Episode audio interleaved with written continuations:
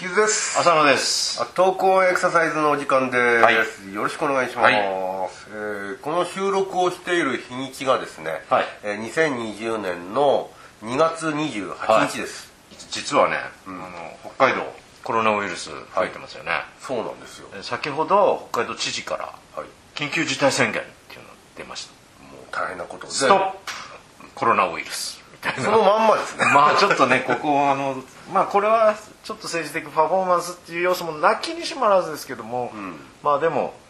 北海道が一番ふ多くて増えてるのでねそう全国一ですからね、患者数という死こ者もと出でてますし今日はちょっとこうそういうま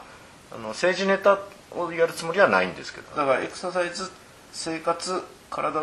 自由に動かすという観点から見てもこう関係はありますので、まあ、ちょっとこうコロナウイルスをネタにうん今回は特別お話ししようかなとはい思ってるんですけどまあ、そういう意味ではね、あの前回もちょっと言いましたけどスポーツ界にも衝撃が走ってて、ああそうですねまあ、まずさこれ出てたけど東京マラソンは一般参加なし、もう人が集まっちゃダメっていうこでもあれ監修はどうなの見に来るんじゃないとああいやダメでしょ監修も来ちゃうのああでもそんな宣言出てないよねんじゃあ同じですよね、いやまあ人が集まるっていう意味では、まあこのご時世だから集まらないのかもしれないですけど、うん直前になったら多分何らかのお達しが出るでしょうねああとは J リーグにしてもああ J リーグの人、うん J リーグはもういち早くそうです決めましたねで野球プロ野球もオープン戦はんやらない、ややらやるんだけど無観客でやるっていう、もうすごくこう、まあ、だラかグビーバスケット全部そうですら要するに簡単に言うと人が集まっちゃダメだっていうもうディズニーランドも閉鎖になるし、USJ も決めました今日そういう意味では今まで私たちが当たり前のように人と会って人と接して、そしてえ集団で行動するっていうことはもうできなくなっちゃった、まあクラスターといってね、そこの中であの屋形船とか、まあ、北海道で言えば北見の展示会場で感染したと思われる人が複数名いるということが分かったので、まあ今はしょうがないのかなというところもあるんですけどもでいろいろまあそれに伴って悲観的な見方っていうんですか、はいはいもう飛び交ってますけども、まあ、偽情報も含めてねうんだけどこここは正しくまあ楽しく正しくがうちらのテーマですから、はいはいまあ正しく見つめてうんあの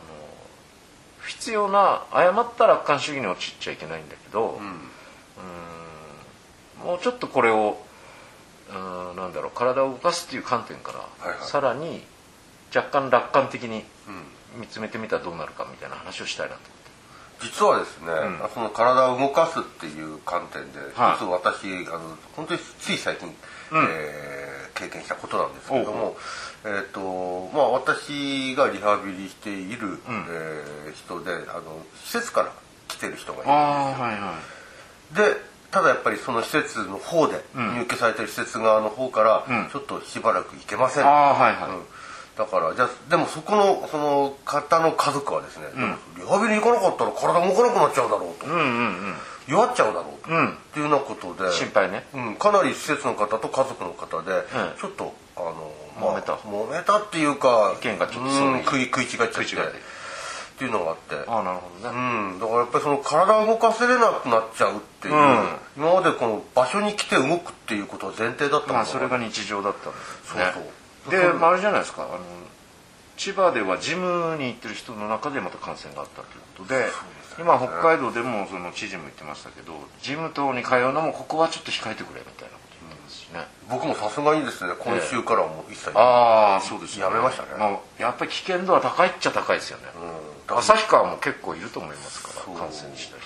あのジムなんかはわ見てわかる通り密室空間ですからねそうですねしかもみんな同じものを触ってそうそうでもじゃあじゃあどうしたらいいの家でじっと閉じこもってればいいのっていうことになっちゃう、まあそこで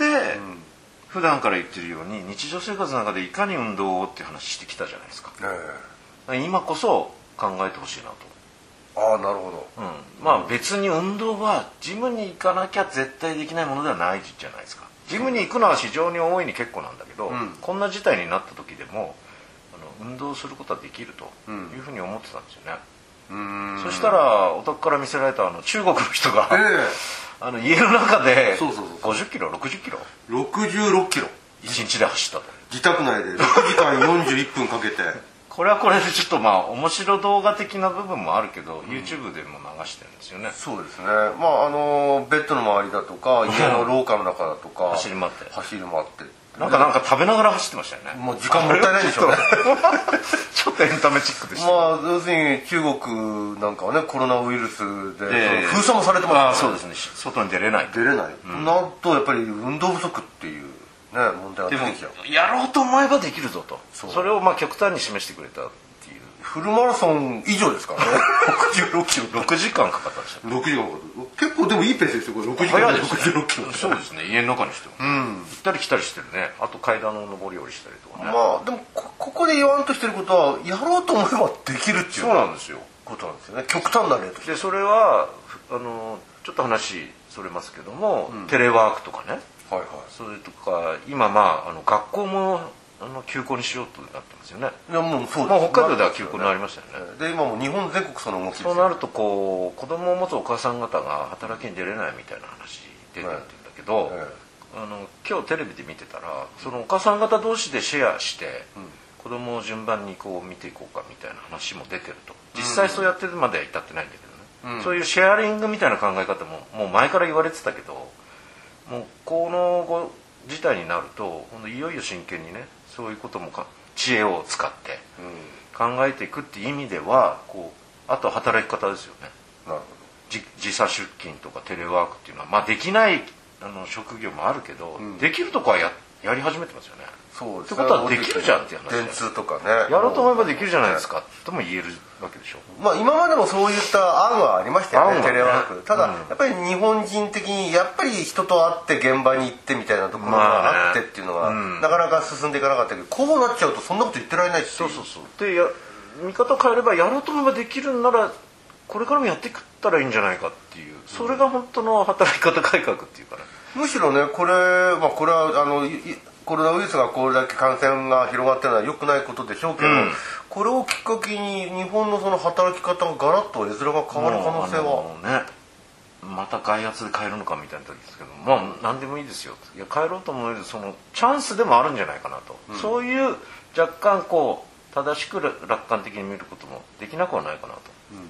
あんまり悲観ばっかりしててもねまあ、今そういう意味では学校に来れないっていうことも考え方を変えるとそうもう今ネットでの教育っていうのそうです e ラーニングがねありますからね本当に e ラーニングどんどん取り入れていったらいいんじゃないかなとまあ毎毎日もう学校行かなくていいよってする必要はないけど、そういう日があってもいいんじゃないかっていう話になっていけばいいなと思って。まあ、今テレビでコマーシャルしてますけどあの、ネット高校って言って、ネットで授業を受けて、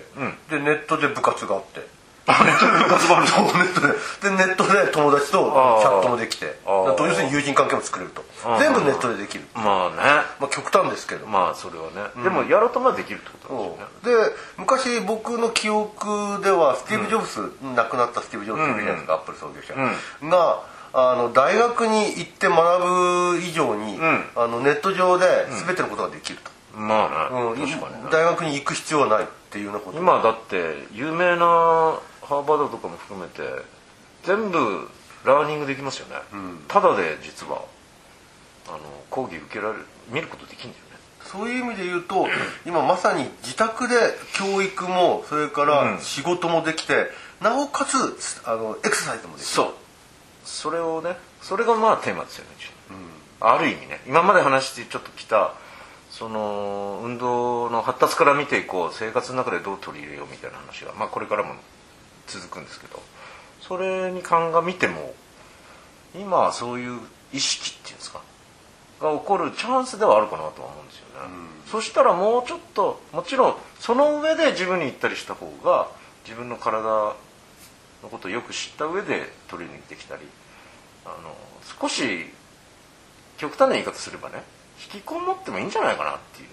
う、引きこもってまあ本を読むなり普段考えてないことを考えたりそして普段動かしてない体を動かしてみようって気になってくれたらいいなっていう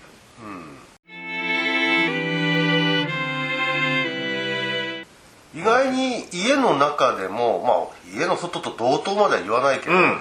そこそこのことができるぞ、 まあこの時代あの中国の方がね示してくれるそうそうそうであのーまあこれもですね、あのー東北の震災があった時にあーまあ、前も今まではいはい何度も出しましたけど、そうでしたねえー学校がやっぱりね体育があのとあの体育館も含めてちょっと使えない状態になってるから、体育がうまくこうできないんで、で何やったかというと田端トレーニング公あそ共こで田度、畑が出てくるんですね、うん公共度でインターバルなトレーニング、うん短い期間でね短いだから場所もいら短ないい時間あれは3分ですから短い時間あでそうだよねうんあれ自転車じゃなくてもいいんですよねそうあのースクワットよでくもやってるのはあの自宅とか室内でやる田畑でよくやってるのが、あのうつ伏せに寝てそっから立ってジャンプしてまたうああつ伏せにそういう繰り返しねえそれを20秒なるほどマックスでやってで10秒休んででそれを 7, 7セットぐらいセットぐらいねっていうのはこれ自宅でできることなんですよね確かにね、そういう意味では今こそチャンスのような気がしますよねそうではもう今まで、あのーもしかしたらおおろそかになってた家でのその家事だとかをもっと徹底的にやれるチャンスかもしれない。うんそうですねそのなんか工夫してねあのー糖尿病の、あのー運動療法の中でよく出てくるものの一つとして、ええー走ったり、あのー自転車するっていうことがなかなかできない人たちに対してどういったこう、あ身体運動をねあの得られとあの取り込ませるかっていうので、はい家事っていうのが一つあるんですよ。えああ家事自体がねうんでその中で例えば、えー、とず床の雑巾がけっていうのが、これが、あのー散歩さ床の雑巾がけ30分が、あはいはい散歩30分に匹敵するカロリーをまず消費してると、なるそれからあの除雪今ちょうど冬で北あ海ー道冬ですけど北海道はね除雪が大体30分が、えージョギング30分に匹敵するほどああなカるロリほどーなるほど言われてるんですようんうんだから自分の家の中や家の庭のまあどこでもいくらでもその運動エネルギーを、えー確保することができるでその際に腰を痛めずにやる方法とか、そういうのも一緒に学んでいくと、体の使い方っていうのがあのよりこう理解が深まるっていうかねいうチャンスですよねで雑巾掛けに関しては今の子も雑巾かけることあんまりないんで、運動発達的にもあの必要なあのエクササイズじゃないかって言われたりしてるんですよね、うんあの手を置いてこう支えながら進むって、意外と今の子ってできないからそうですよねそうすると今度鉄棒に長い間こうぶら下がるとかそういう力もね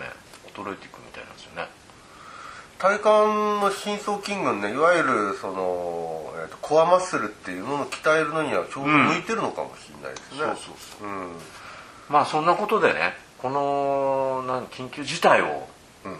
こうただいやどうしようどうしようとなるんじゃなくあ今こそちょっとそういうことを振り返りながら体を動かしてみようかなって思ってもらえるように、僕らもまたこの番組を通じて、ん伝えていければなと思ってるんですよあいいですね、うんじゃあまああの必ずしも、えージムに行くだけがそうエクササイズじゃない、ね、そうです、そのあたりで今日締めたいと思いえますコロナウイルスと同時にそういう狭い考え方はもうストップってことです狭いとこにいるんですけど ねそうですけどねはいわかりました、はいじゃあまたこれからもよろしくお願いします、